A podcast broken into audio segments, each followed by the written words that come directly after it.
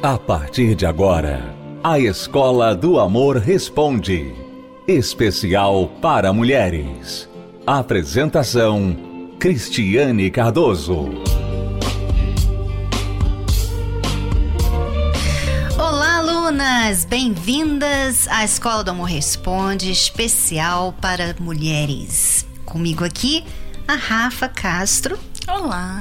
Rafa, vamos falar sobre um assunto que tem estado aí na boca de muita gente, né? Mas antes da gente falar a palavra, porque a palavra ela se tornou algo positivo, né? Uma uhum. palavra positiva. Mas vamos falar de alguns sinônimos dessa palavra, né? Então, Rafa, eu gostaria que você descrevesse, por exemplo, rebeldia, né? A rebeldia, todo mundo sabe que é algo ruim, uhum. né? Como mãe, você não quer ter um filho rebelde. Num governo, você não quer ter pessoas rebeldes, né? Num lugar de trabalho, você não quer ter aqueles funcionários rebeldes, mas a rebeldia é um dos sinônimos dessa palavra. Dessa palavra, né?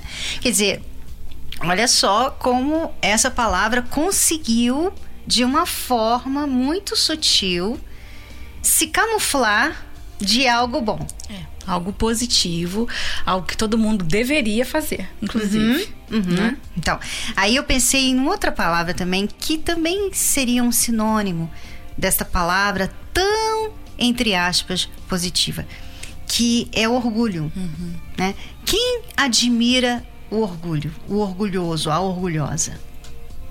Quem suporta, vamos falar Quem... assim. é verdade. Quem suporta Quem uma suporta? pessoa orgulhosa? É. Né? Embora que eu já ouvi pessoas falarem assim, não, porque a gente tem que ter um pouco de orgulho, né? Tem que ter um pouco de ego e tal. Mas na verdade, você não precisa de orgulho para você se amar. Uhum. Né? Amor próprio não é você ter orgulho. Né? é ego também não quer dizer que você está deixando de ter a sua personalidade, uhum. né? É uma coisa completamente diferente. Mas você vê que com o tempo as palavras vão mudando, né? As pessoas vão entendendo de uma forma diferente, ao ponto de chegar e pensar que ela tem que ter ego, ela tem que ter orgulho, ela tem que ser resistente. Essa é a palavra que muita gente tem usado ultimamente, né? Desde que as coisas começaram a, né, a não andarem do jeito que elas sempre pensaram que ia andar. Por exemplo, né, vamos lembrar aí das últimas eleições, né? Você teve aí é, um presidente eleito que teve uma resistência muito grande Claro, não tão grande que ele. ele conseguiu. ele conseguiu, ele foi eleito. Mas ele teve e tem resistência até hoje por parte de muitas pessoas que tem, assim, até um certo orgulho de dizer que é faz parte da resistência, uhum. né? E uma coisa que, quando eu comecei a ouvir essa palavra, né, nós somos a resistência, a primeira coisa que me veio na cabeça é que nos filmes tinha muito isso, né? Você vê como é que as coisas elas, elas parecem se camuflam como algo bom porque veio de algo bom. Eu lembro que tinha um filme específico, que era O Exterminador do Futuro. E você que assistiu já esse filme, uhum. as máquinas, né, os robôs se levantam contra a humanidade e a humanidade tem que é, lutar contra as máquinas. E os robôs matam a maioria da humanidade e um pouco de pessoas sobram. Então, o recado que o John Connor dava sempre no rádio é: nós somos a resistência, que quer dizer, nós estamos lutando por uma causa justa, pela nossa sobrevivência, por algo bom. Então, quer dizer, o princípio disso aí, eu creio, dessa ideia, supostamente, era isso. Mas na verdade, na verdade, essa resistência luta por gostos, opiniões pessoais e nem sempre causas justas ou a causa de um todo. Nós estamos falando sobre a resistência contra o presidente. Quantas pessoas são contra coisas até boas? Porque como eu sou a resistência, até uma coisa que é boa para minha nação eu não vou apoiar, porque eu sou a resistência. Uhum.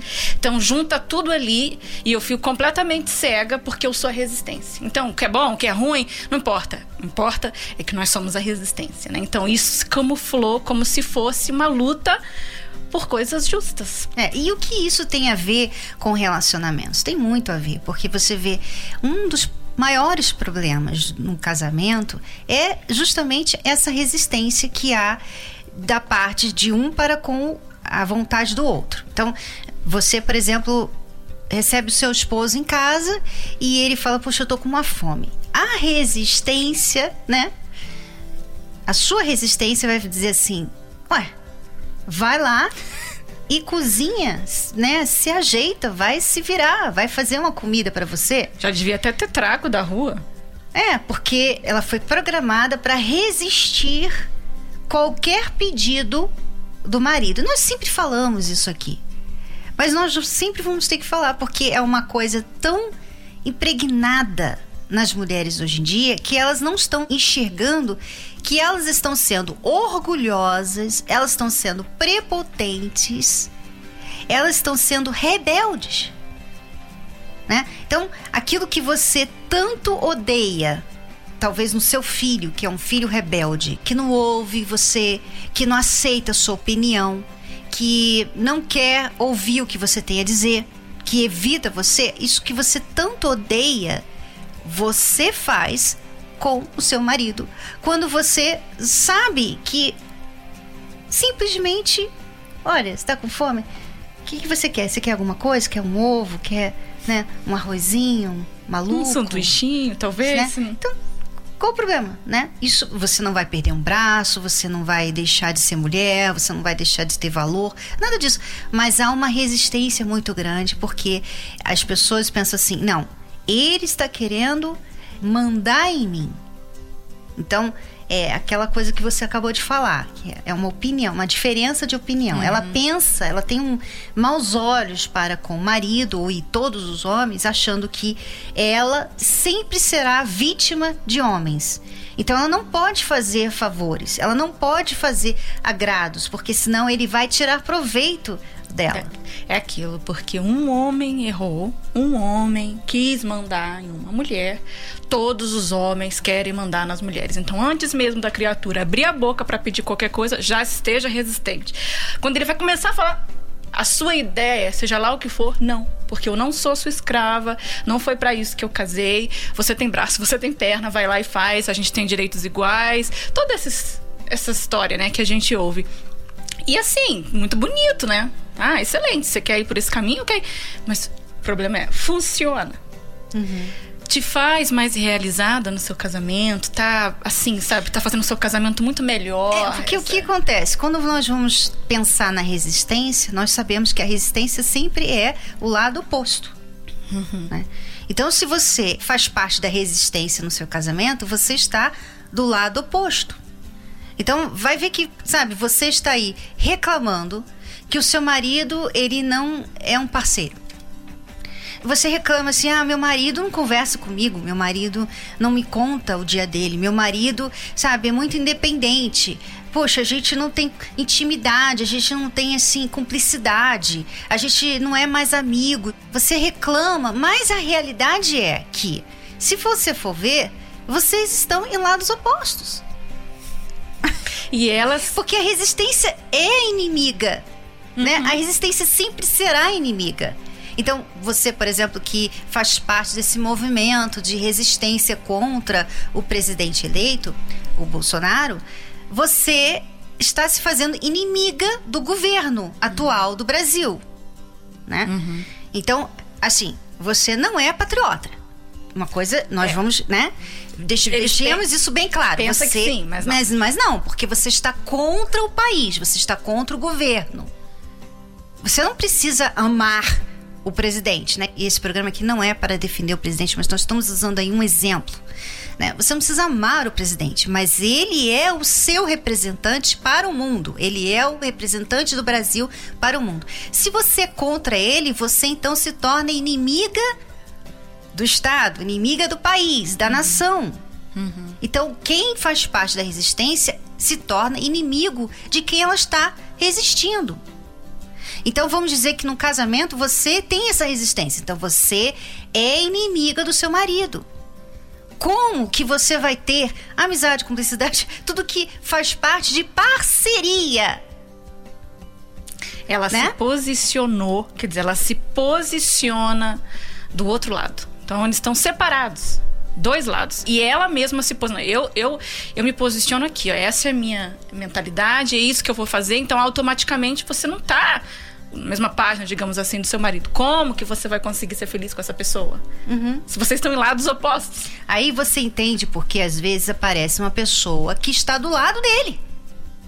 E ele tem mais cumplicidade com aquela pessoa, ele conversa mais com ela. Então vamos dizer, a mãe, né? Ou o amigo lá no bar, ou o colega de trabalho, ou às vezes amante. A pessoa está do lado dele. Quer dizer, quem está do lado dele já está ganhando na sua frente. Então, ah, mas a minha sogra, sabe, ela é assim, assim. Tá, mas ela tá do lado do seu marido, então ela já tá na sua frente. Ela, ela vai ganhar. Não tem Exatamente. jeito, né? Ah, mas não é certo. Eu que sou esposa. É, mas você não está sendo esposa. Você não é parceira. Você é inimiga. Você não faz nada para unir esse casamento. Você está resistindo ao que esse casamento pede de você. Você resiste coisas pequenas como fazer uma comidinha, né? Lavar uma roupinha, fazer um carinho, ficar quieta quando você sabe que ele está irritado, você ficar quieta. Quantas mulheres, Rafa, elas não ficam quietas porque elas têm essa resistência. É. Então ela tá vendo ali que o marido tá ficando nervoso e ela fica falando mais. Não, vai falar mais. Não, eu quero. É hoje, quer dizer, ela está resistindo até mesmo um raciocínio. A razão, porque, olha só, ele está nervoso eu tenho que ficar, eu tenho alguém eu tenho aqui que, tem alguém que ficar tem calmo. Que, tem que acalmar aqui, tem que parar de falar para as coisas voltarem ao normal. Então a resistência só faz mal para quem está ali naquela posição. Se você quer que o seu casamento seja um casamento de verdade, que vocês andem juntos, que o seu marido tenha cumplicidade com você, que ele tenha prazer de voltar para casa, que ele tenha prazer de conversar com você, você tem que sair do lado oposto e ficar do lado dele. E não é pensar assim, não, mas ele que tem que vir pro meu lado. Porque é esse pensamento da resistência, né? A resistência pensa o quê? Não, você tem que passar para cá. Uhum. Você tem que pensar como eu. E você tem que fazer o que eu quero que você faça. E descartando, assim, no casamento, a necessidade do outro, né? Porque, tipo assim, não importa o que você precisa. Importa é como eu quero que as coisas sejam, né? E às vezes eu fico pensando assim, as mulheres ouvindo o programa devem pensar, gente, mas vocês só falam que a mulher tem que fazer, nunca falam do homem. A realidade é que tem homens difíceis, tá? Mas na sua maioria, o homem é fácil de agradar. Nós não estamos falando de coisas muito difíceis que a mulher tem que fazer, que ela tem que ser escrava, que ela tem que ser empregada. São coisas simples, mas é incrível que nas coisas simples, normal, do dia a dia, é que elas tem resistido, né? Uhum. Então, se nas coisas simples é tão difícil o relacionamento de vocês, imagina nos problemas que vocês realmente enfrentarão, né? Não tem chance, esse casamento não tem chance. É por isso, por isso é importante que você venha aprender a ser esposa de verdade. Porque o mundo está ensinando as mulheres a não serem esposas. O mundo está ensinando as mulheres a serem inimigas dos homens. Você pode ver, os movimentos são para diminuir os homens, são para pisar nos homens. Não basta ter direitos iguais. Tem que estar acima dos homens, tem que estar melhor que os homens. É como se fosse se vingar dos homens, uhum. né? Vocês, no machismo de vocês, nos fizeram mal, agora nós, no feminismo, vamos fazer mal a vocês. E você veja que é tão diabólico isso que o feminismo todo mundo aplaude, até os homens. Uhum. O machismo todo mundo sabe que é errado. É.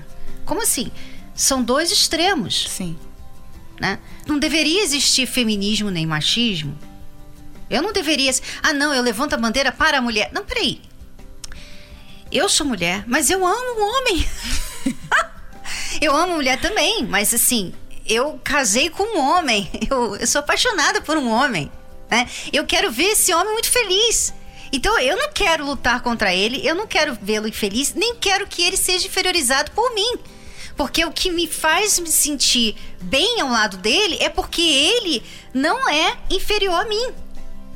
Mas se a mulher vive querendo inferiorizar o marido dela, ela também não vai ser feliz. Hum, então ela tá. pode até conseguir o que ela quer. Não, a, a, gente vai morar aqui, a gente vai fazer isso, a gente vai trabalhar ali, a gente vai ter, usar esse dinheiro e tal. Ela pode até fazer isso, mas ela não vai ser feliz, ela não vai ser realizada, porque nenhuma mulher gosta de estar ao lado de um homem inferiorizado, um homem banana, que ela mesma criou. Criou, exatamente. Hum. Ela mesma fez. Aí quando ela tem o resultado da criação dela, ela não gosta. Então, né? a resistência, é isso que a resistência faz.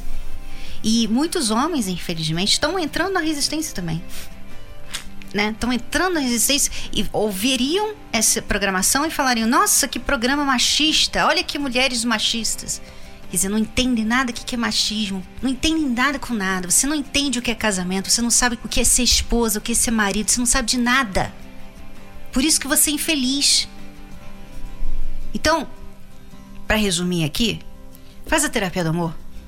Deixa de resistir à terapia do amor, porque você que sabe que você precisa mudar, você precisa aprender tudo de novo, você só tem dado mancada na sua vida amorosa.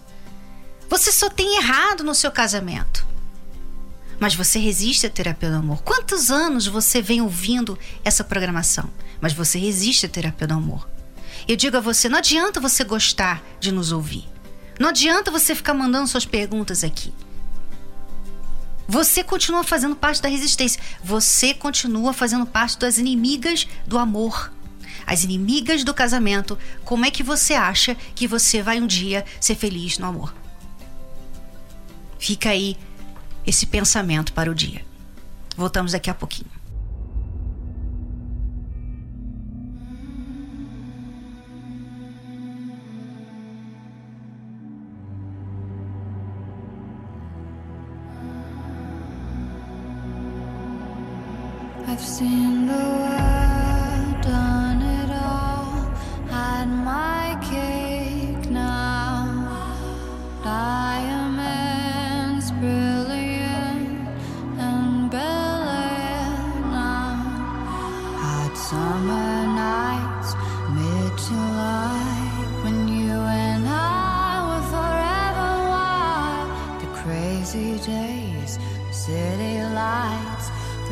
You'd play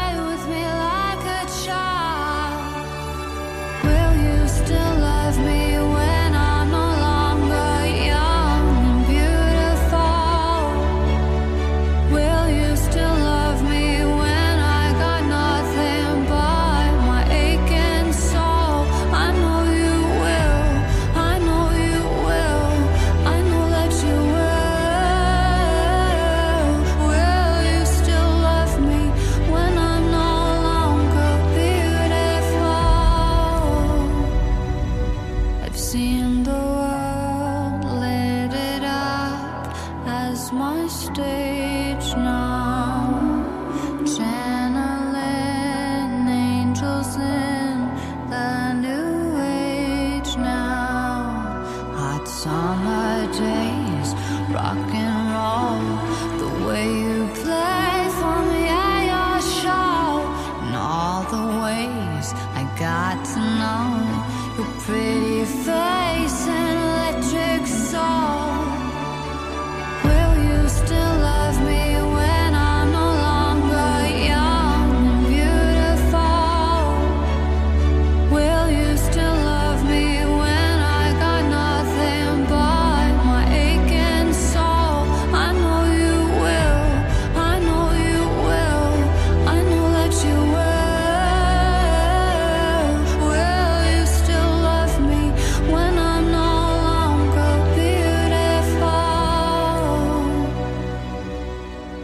dear.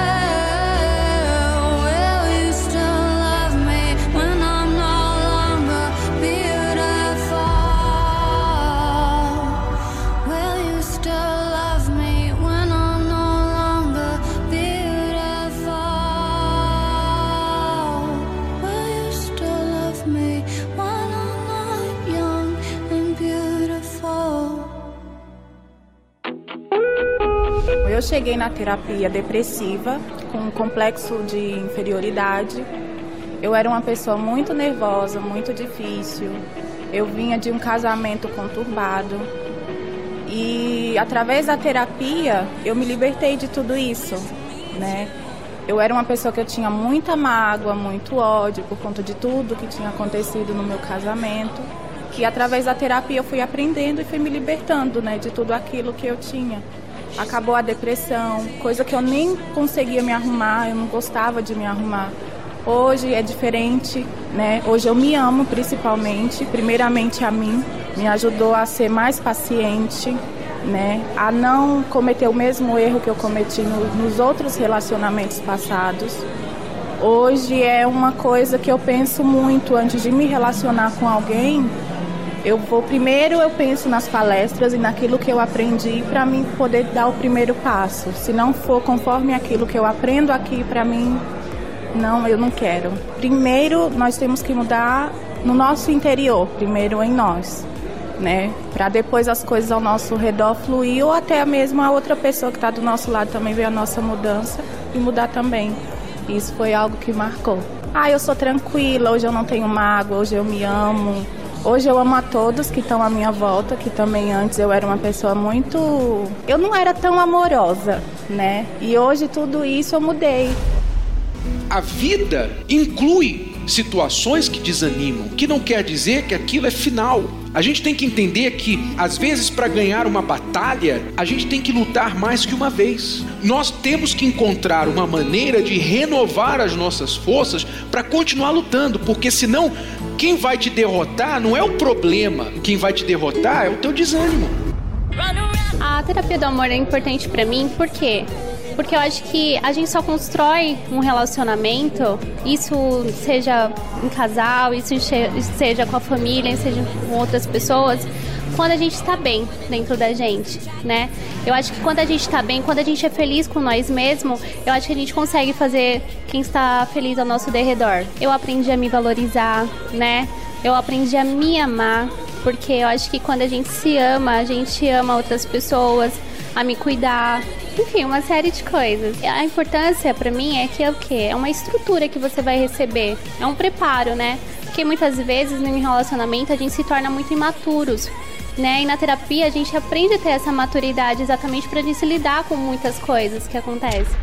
Às vezes você vem aqui na terapia do amor e você acha tudo muito lindo, mas você pensa que não tem a ver com você, porque você tem uma situação diferente, vocês não sabem a minha vida. Vocês não sabem o que eu estou passando. Mas Deus, Ele é tão maravilhoso que Ele faz questão de trabalhar nas pessoas mais complicadas, nas vidas mais bagunçadas. Você, você tem uma vida bagunçada, você, assim, perfeita para Ele. E faz questão, Ele gosta, Ele gosta de fazer isso. Ele gosta de pegar uma vida bagunçada e arrumar ela.